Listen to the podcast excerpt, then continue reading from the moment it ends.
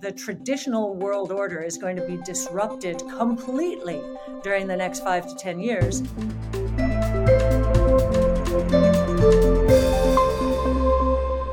I'm thrilled to welcome Cathie Wood to the Titans of Industry podcast. She's a woman who needs little introduction, but I'm going to go ahead and give her one anyway. After a multi decade career on Wall Street, she founded ARK Invest in 2014. Eight years later, ARK manages eight funds totaling tens of billions of dollars in AUM and is arguably one of the most famous investment firms in the country right now. now. I've been following Cathie's work alongside millions of others for a long time.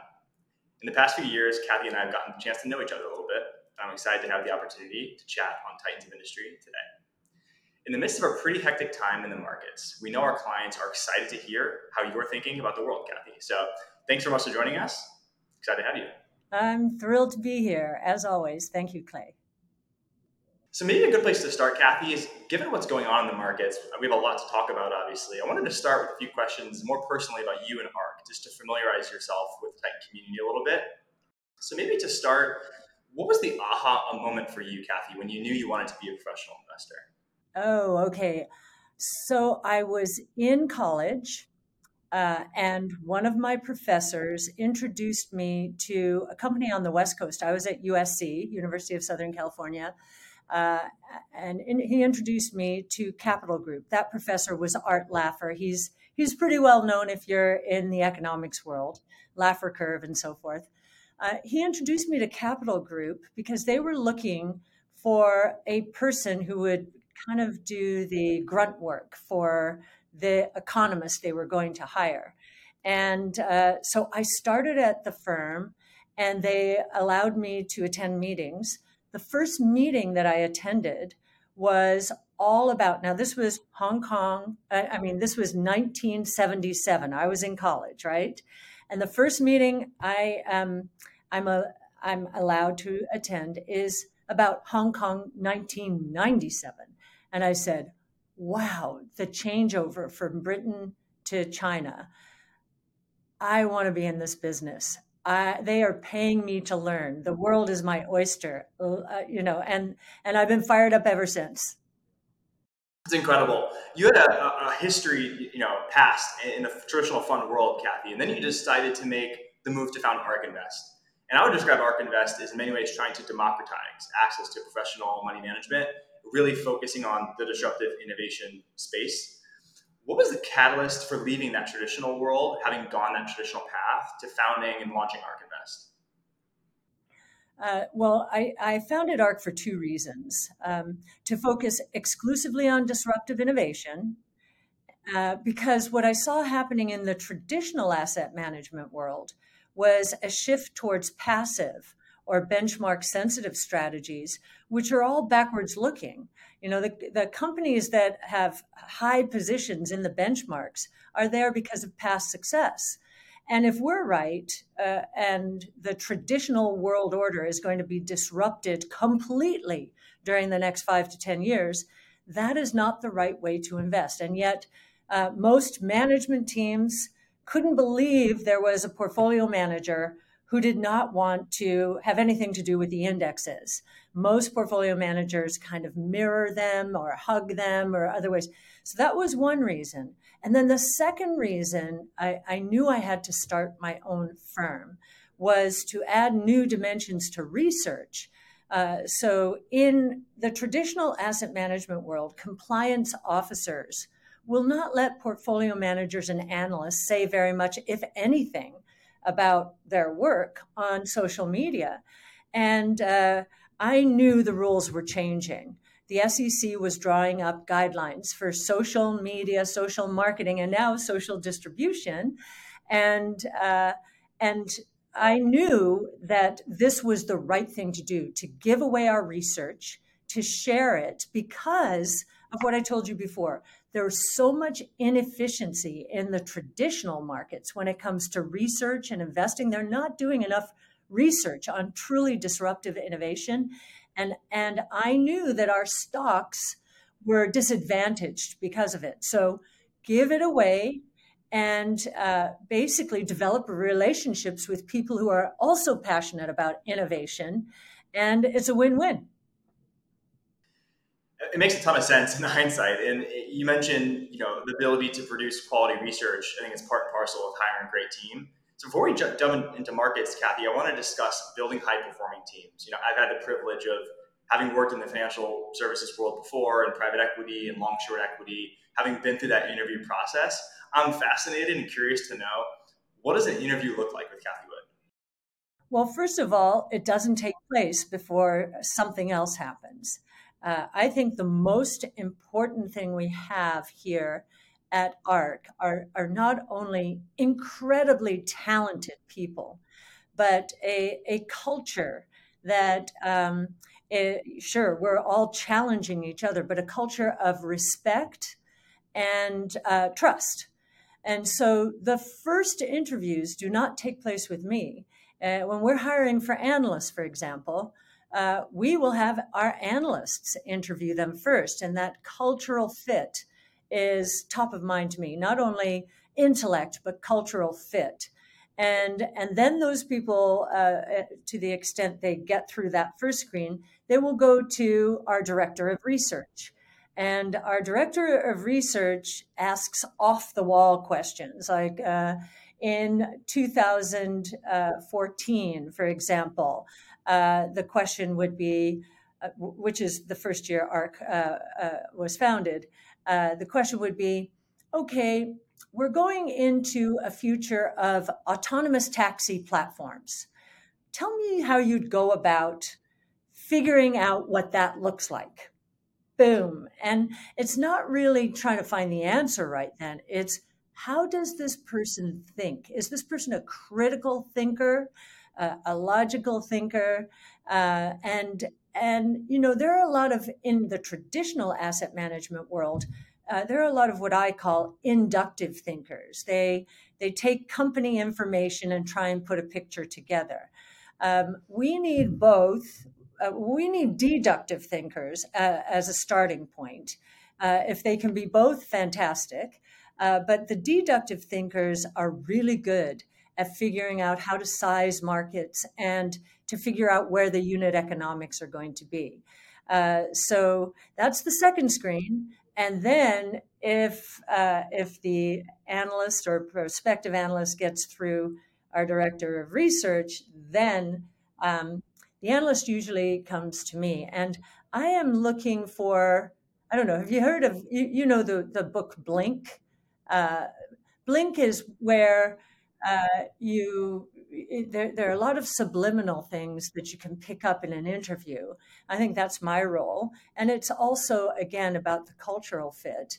Uh, just, you know, uh, uh, the body language, uh, uh, you know, the the appetite for adventure and that sort of thing, uh, the ability to withstand criticism, which of course we get a lot of that. Uh, so. Uh, those are the sorts of questions I'm asking um, because by the time they get to me, they're, we know they're a good cultural fit. We know they have powerful intellect, and and so there are just a few few more things we have to know about them. That's my role it's fascinating. And I mean, if you look at your team today, it's obvious that you you value contrarian thinkers and folks from un- unconventional backgrounds. And I think you know we're, we're, active managers. We're in the active management business. You have to be different than the index you spoke to earlier. You have to be somewhat unconventional. I'm curious, maybe moving on to markets. Speaking of unconventional bets or you know uh, investment theses, what would you say is your highest conviction bet over the next let's call it three to five years?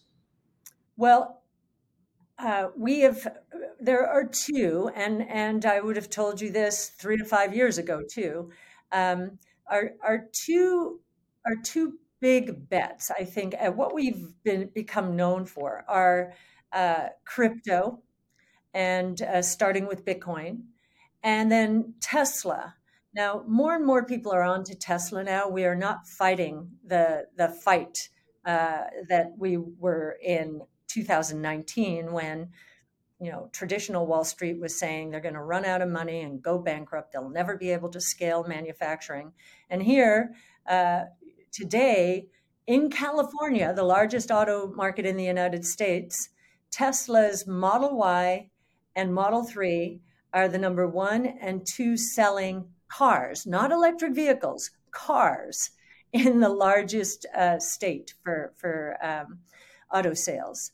So the next phase of this, though, is autonomous, and uh, this will take Tesla from gross margins in the 20s to gross margins in the 60s or higher because it's moving into really a software as a so- service model, transportation as a service. So pretty exciting. But you know, we've started publishing our models. Tesla was highly misunderstood. We published it uh, on uh, our model on GitHub, so you can find it there. Uh, and we've published two other models. Again, very high conviction, uh, misunderstood stocks. So Zoom is one, and Roku is another. So I think that would round out uh, the top four.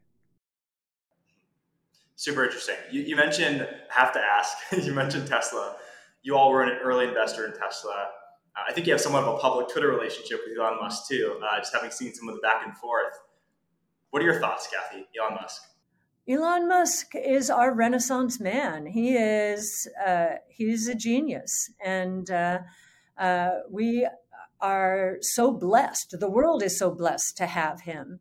Um, and sure, he creates a lot of controversy and out there and stirs things up. But uh, you know, for Elon at least, there has been no such thing as bad publicity. It's publicity, and it all works. Tesla has not had to spend a dime in advertising.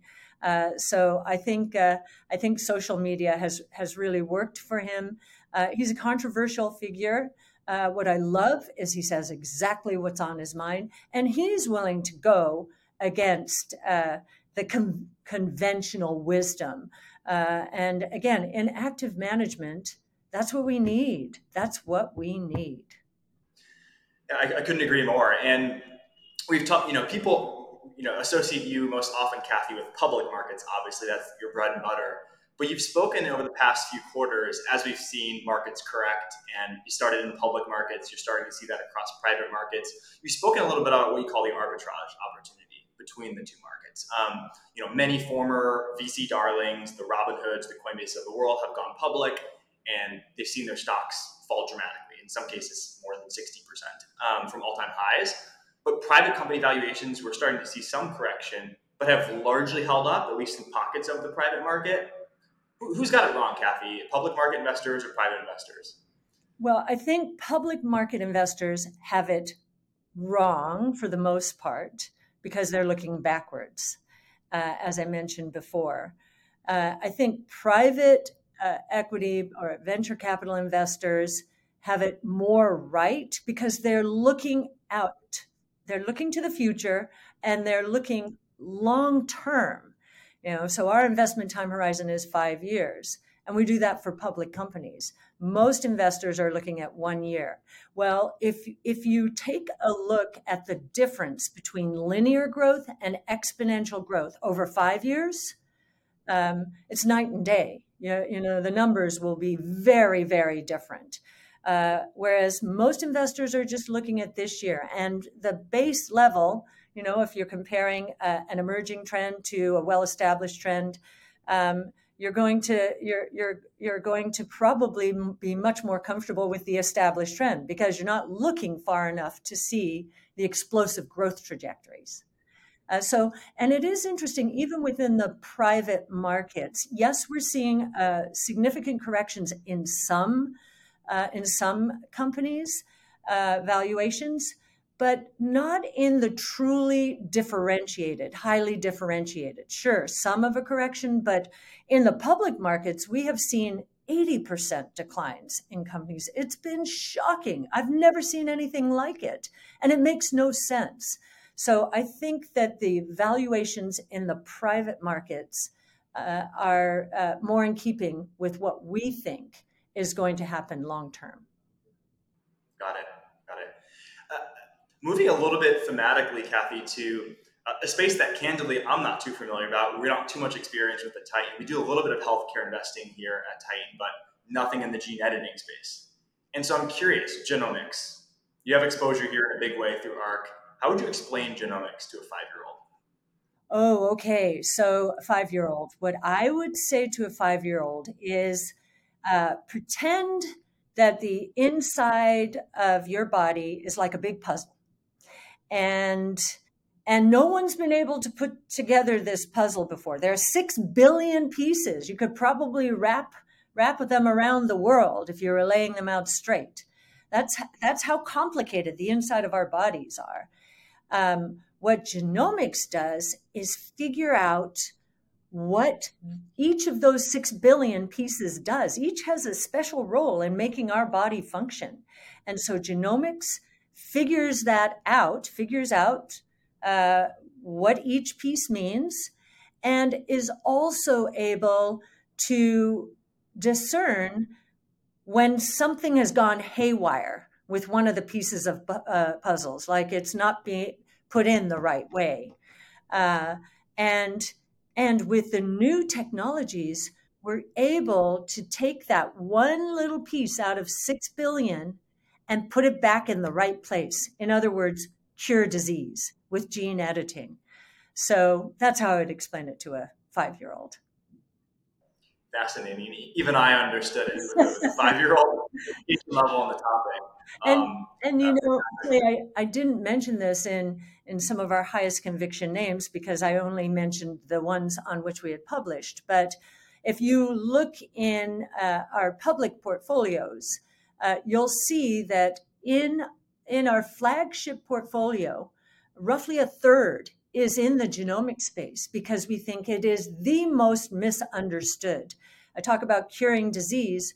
CRISPR Therapeutics, very high conviction name, our top gene editing stock, uh, is already curing sickle cell disease and beta thalassemia, you know, where people would have to go into the hospital 17 times a year for blood transfusions. Now they're not going in at all. So that's what we're talking about when we say curing disease. Got it. It's incredible. I mean, and, and it's a, it's a pleasure to, to get to know you and, and especially the, the the breadth and variety of exposures you have across the space that are not only do, doing good for the world, obviously, but uh, in, your, in your view, are, are, very high conviction investment opportunities. Um, Cathie, there's one other thing I wanted to touch on related to ARK before we move on to some thoughts I have on macro, which is I don't think too many people know, but you have a huge following in Japan. This is it's it's it's pretty incredible, and so I wanted to get your take. What do you think about ARK appeals to Japanese investors in particular? Well, it's a very interesting market. Uh, so um, the the average uh, Japanese investor, retail investor, is is older. Um, you know, 50s, 60s, 70s, 80s. They live a long time there. And, and they are very conservatively positioned in cash and bonds and, and conservative stocks maybe high yield, dividend yielding stocks. Um, that's about 95% of their portfolios. But then for the other 5%, they tend to swing for the fences. And they are very thematic. They love technology, love technology. In fact, most people do. I find it surprising that we believe that the Japanese DNA in terms of investing is very much like ARK's, certainly for that 5%. But their appetite uh, for technology and also the way their educational system has been set up. If we look at um, some of the biggest breakthrough in genomics, uh, Professor Yamanaka at Kyoto University, pluripotent stem cells, discovered them. I mean, that's huge breakthrough cloud computing. They were some of the first to embrace uh, because they're resource they're, they're resource constrained in terms of energy. They're big into energy efficiency, uh, battery you know battery technology, and likewise because they have uh, an, an older demographic. The population is aging very quickly. They've been the first to embrace uh, uh, robotics in a very profound way. So, uh, you know, they, they're inherently uh, drawn to innovation to solve some of their problems. Uh, and that's why we, they love what we do. That's fascinating. Uh, I, I, candidly had, I obviously familiar having, we've at Titan, we've studied some businesses uh, some Japanese domiciled businesses, such as Nintendo and others. And I'm aware of the conservatism, generally speaking, from a capital allocation standpoint. It's easy, it's interesting to hear you double click on what that means from a uh, consumer's pie and maybe what slice of the pie they want or think they need that ARK could fill. So it's really fascinating. Um, uh, maybe jumping to macro, I have to ask this is probably one of the top Google Trends search topic these days, which is recession. So it feels like every commentator, every investor, whether they're micro or macro investors, at least thinking about what this means for the economy. What's your take, Cathie? Does this change your investing style, your pipeline, the sorts of uh, ways you're spending your team's energy and resources, or is this noise? Well, uh, it, it is noise, but our clients want want uh, to to uh, understand how much we we understand about the the backdrop we're facing, and so yes, we believe we're in a recession. Two consecutive negative quarters of real GDP growth uh, is one. Three consecutive months of leading indicator declines is another indicator. Um, employment, I know everyone's focused on that. Uh, non-farm impo- uh, non-farm payroll employment very strong surprisingly strong, but it is always a lagging indicator compared to the household survey of employment. So going household by household instead of company by company, because uh, that captures more small businesses. Those employment numbers are negative on average over the last four months. So we think we're in a recession. But what does that do to our research? Nothing. What does innovation do? Innovation solves problems. Uh, and starting with COVID, major problems. And the genomic revolution, big part of helping us get over that problem uh, to the extent we have. Uh, and then uh, on top of that, supply chain issues. And then the, the war in Ukraine. Uh, all of those are problems. And now we have a recession on top of that. Innovation solves problems, and so it gains more traction during tough times. Uh, uh, and so what we do is double down on our research and assume that some of our trends are going to uh, be turbocharged here. Uh, as the global digitalization of work and life generally has been, as the search for a vaccine has been. Uh, now, with energy and food prices skyrocketing, even more important to move towards substitution uh, for oil and to use the genomic revolution uh, to create, uh, uh, you know, better yielding crops in less fertile areas than than the Ukraine. So, uh, if anything, it increases our confidence in uh, the innovation, the five platforms around which we have um, built our research it's fascinating. And one of the things I've heard synonymous with with recession, obviously, is inflation. Yes. And one of the interesting things about inflation is a lot of people have been looking for ways to hedge inflation. I think the camp having moved from it's transitory to maybe it's a little bit more substantial or prolonged than people expected. At least it seems like the Fed um, has been alluding to that. And so naturally, a question a lot of investors are probably asking is how should I react? How should I reposition? crypto tends to come up as at least often talked about a potential inflation hedge. You were a crypto bull, Cathie, well before it was popular to do so. And you know, you mentioned earlier, particularly bullish on Bitcoin. Do you still have a price target of I think it was a million dollars per coin by 2030? And how is the backdrop of the macro and inflation influence that price target, if at all? Yes, I think a lot of people have been surprised at how badly Bitcoin has done in this environment. Uh, but what has happened, especially since we first started doing our research, um, a lot more investors have become involved with it, uh, traditional and hedge fund investors.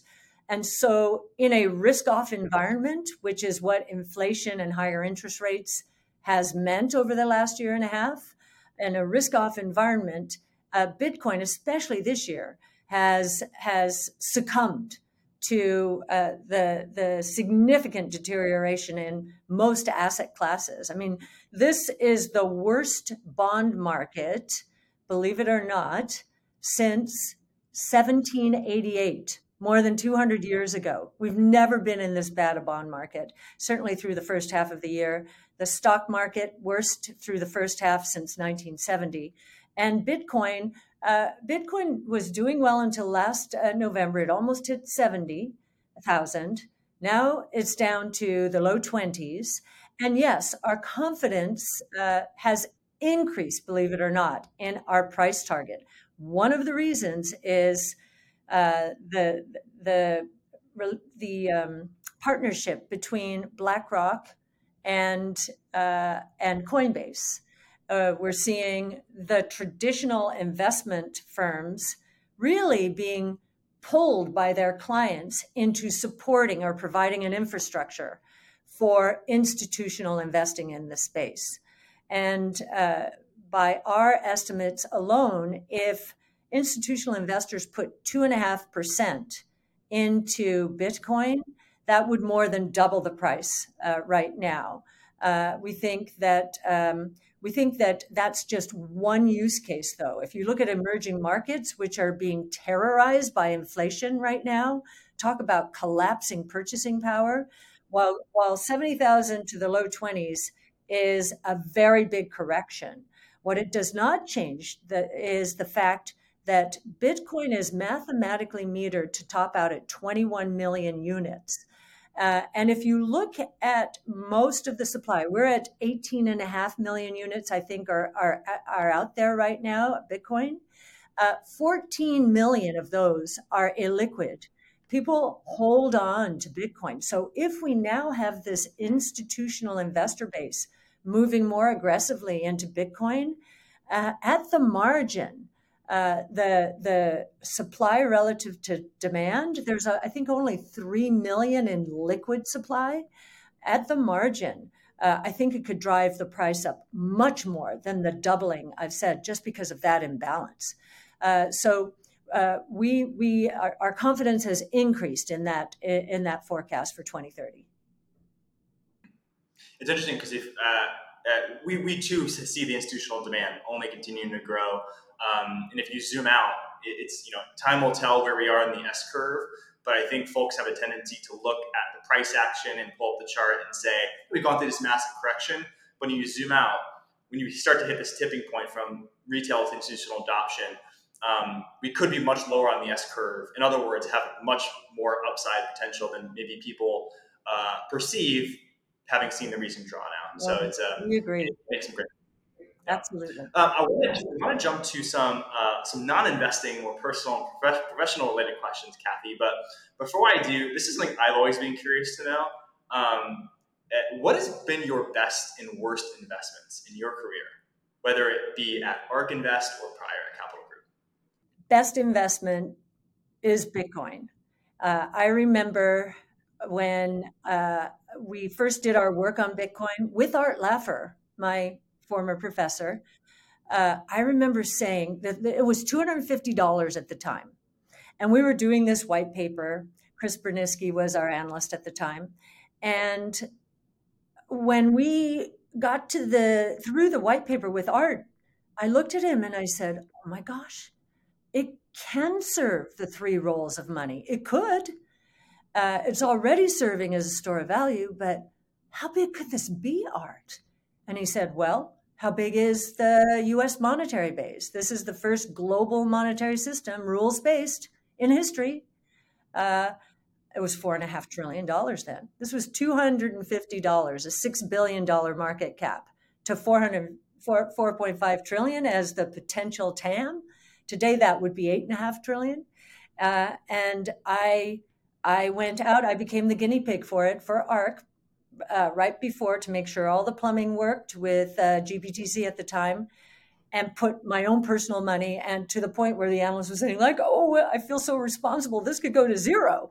And and uh, and so it's been the best investment. And you know i, I, I put down a pretty good chunk of change there.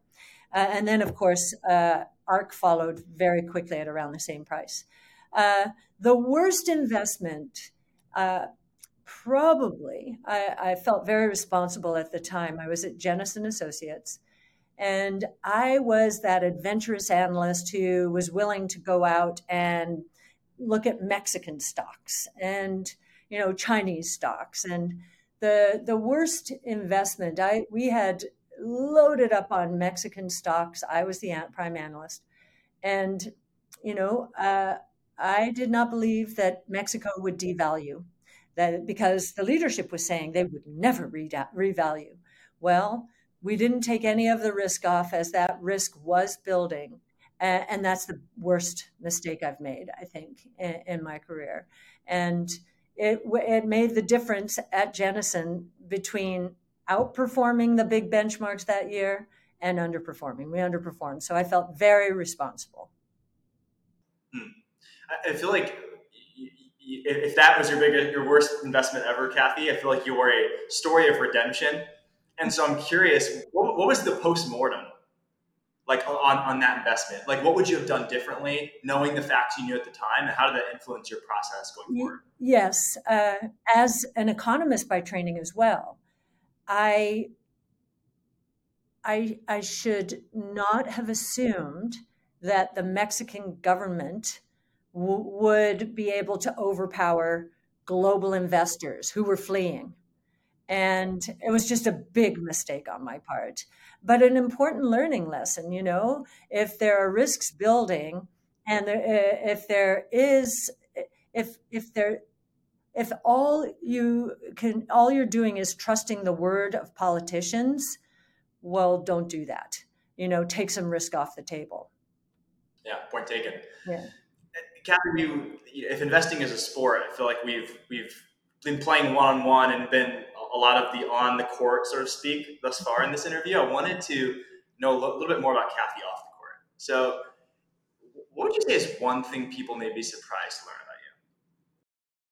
about you? Um, let me see. Uh, well, they might be surprised to know I lived in Ireland at a time uh, when I was a child where we had cement floors and where uh, we didn't have a bath a bathtub or anything like that.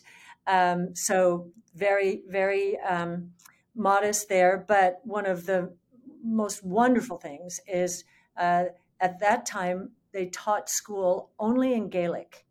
And uh, we knew we were going to go to the United States, so we were going to be there.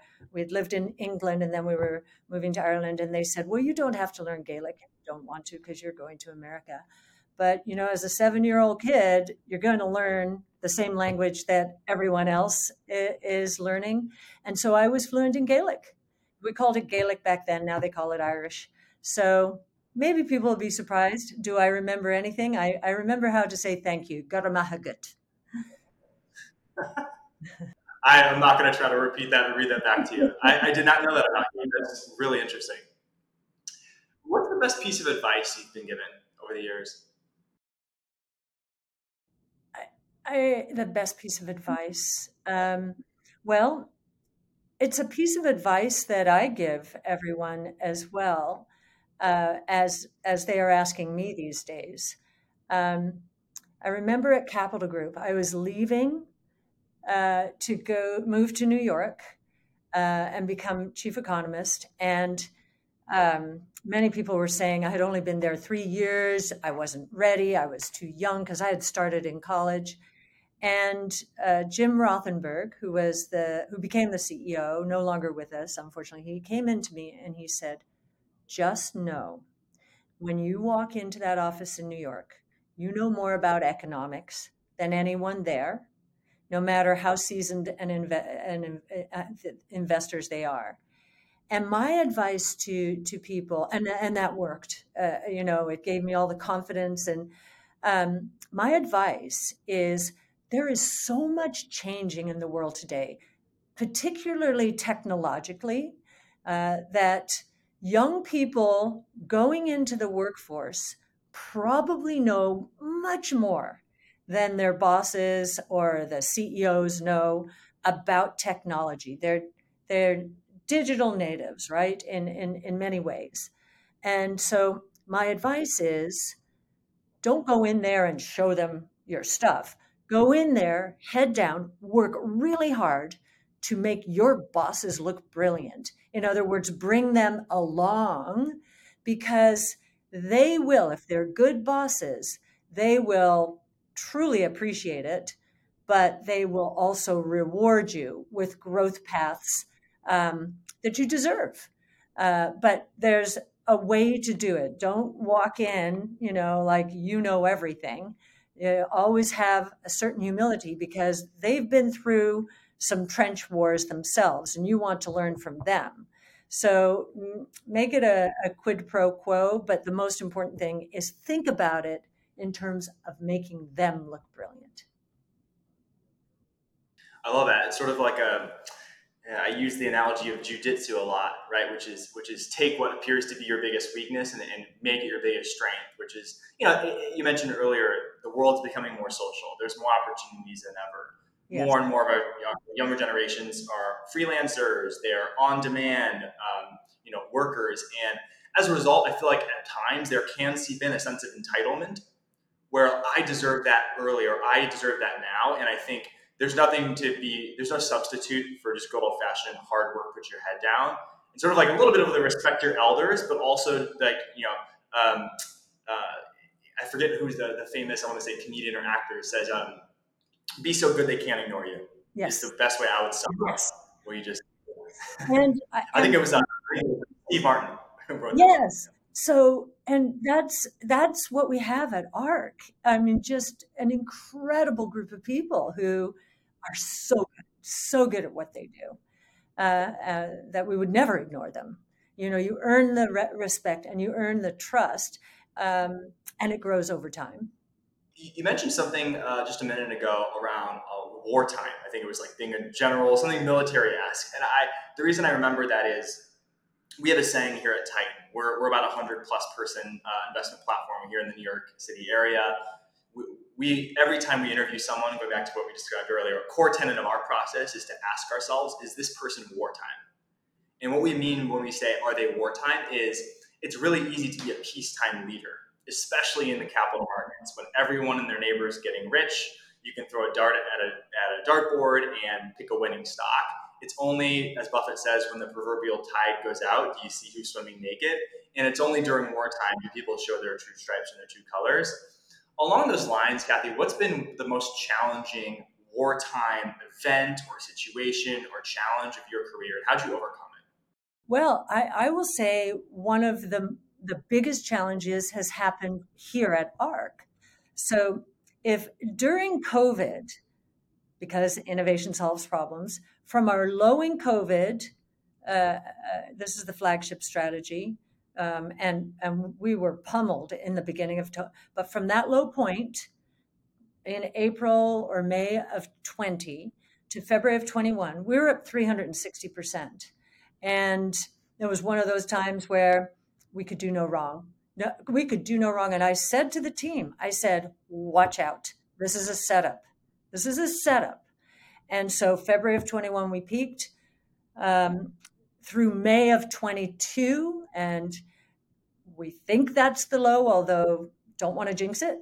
Uh, we ended up in a wartime situation because the traditional asset management world is not happy with us. Uh, we are giving away our research. We are basically saying the benchmarks are going to be underperformers uh, uh, during the next five to 10 years if these innovation platforms disrupt them the way we think they will. Um, we're out there in the open, uh, in media, social media, and uh, and so I think that a lot of people were happy to see our initial descent, and then we had these memes going around. Uh, oh, this is just a replay of the tech and telecom bust in the early 90s. And so they were drawing our flagship uh, quotes uh, against the NASDAQ back then. And it looked pretty similar. And so there were algorithms out there, just one way street, you know. And so I basically said to our team, I said, okay, we're in a war. We're in a war. This is a ground war. This is what we're going to do. We're going to start publishing pieces about benchmarks and how they do not expose investors to disruptive innovation the way we do. We're the new NASDAQ. Uh, we wrote uh, another one. Uh, uh we wrote. Uh, we started publishing our models, more of our models, and then doing uh, videos around them. And we were just out there all the time in the media. I was writing, um, you know, I, uh, I, was writing pieces as well, tweeting uh, away.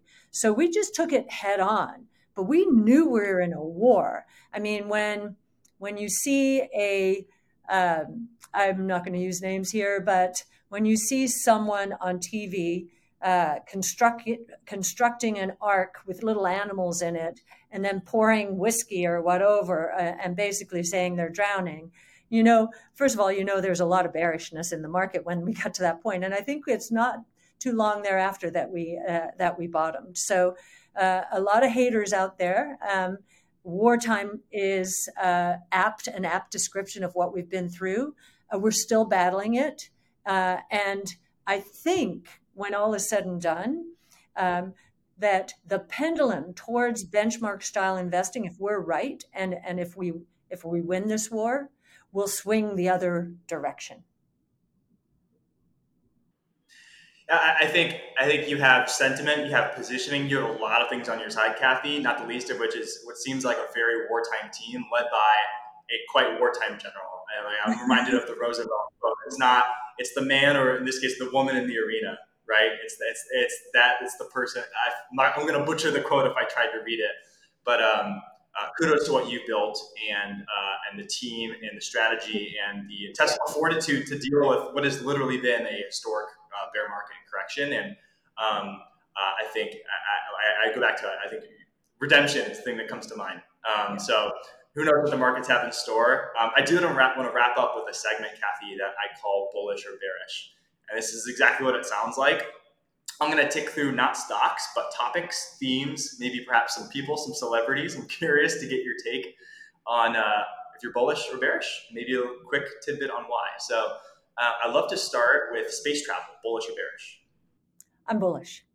And of course, Elon Musk is inspiring all of us. How about the possibility of you, Cathie, going to space one day? I would love it. Bullish. Balls in a row. How about moving to Florida? You're you're a Tampa resident, I think. St. Petersburg, St. Petersburg resident. St. Pete, yeah, St. Pete. Uh, very bullish, very bullish. Now, when we started ARK, we knew we had to be in uh, New York, uh, but we're doing something now that Capital Group did in in the uh, before the Depression, actually uh, it moved from New York to LA uh, because it wanted to pull away from conventional wisdom. And, uh, and we wanted to move to a place where we could make a difference. Uh, so uh, score or check on both of those. Uh, and it's just a joyful place. It's a very optimistic place with innovation. all over the place, and I think that I think it could become the next Austin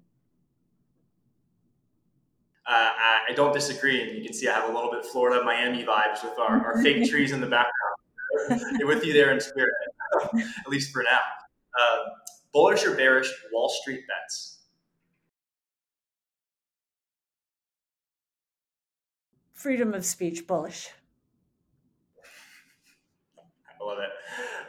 Fair enough. Fair enough. Bullish or bearish Jim Cramer?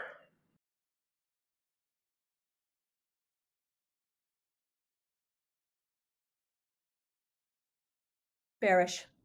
Bearish because uh, I think some of what he has done um, has turned people off innovation, and I, I think that that's a disservice to investors.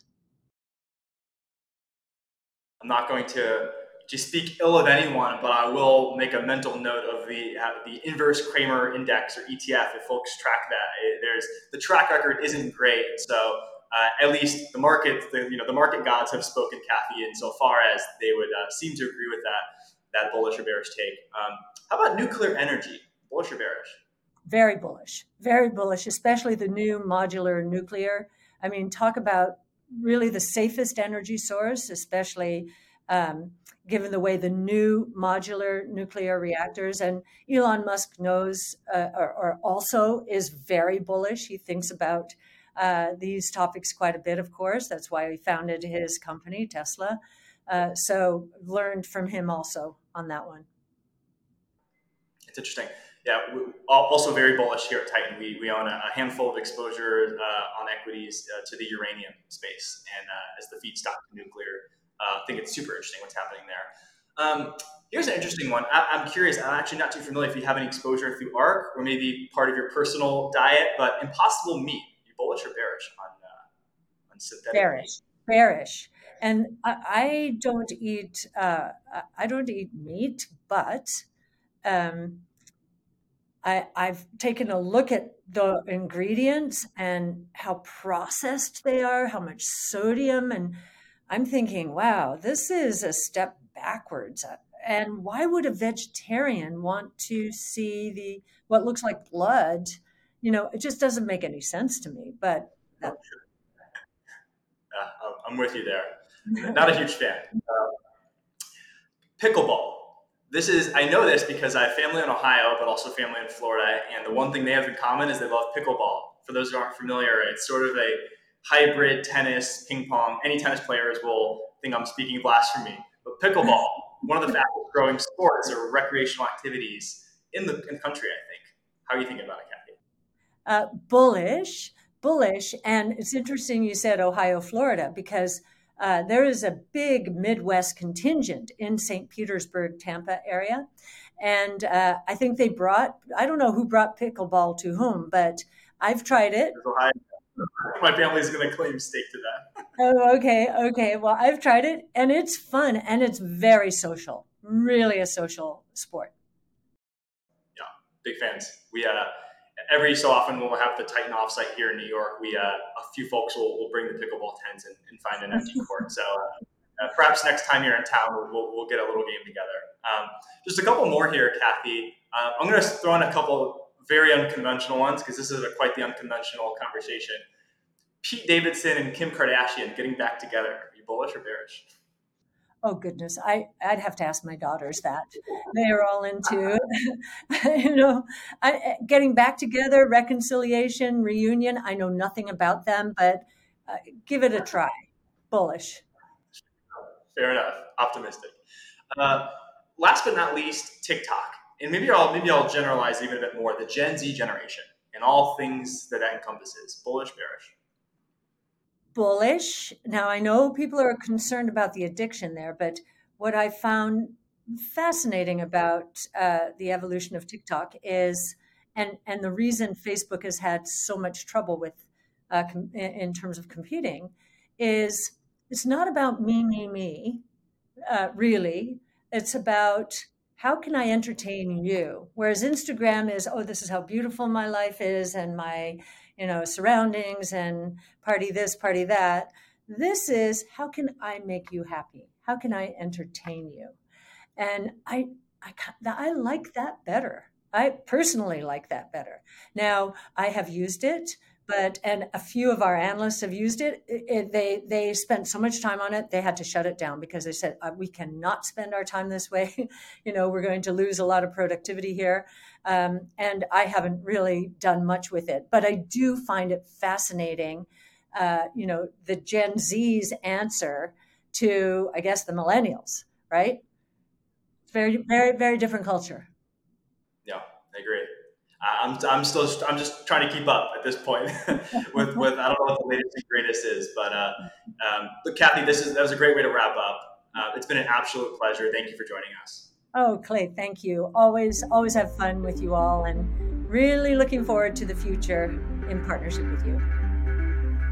Likewise, Cathie Wood, co-founder, I should say founder, CEO, and CIO of ARK Invest. Uh, my name is Clay Gardner co-founder, co-CEO, and CIO of Titan. And that's it.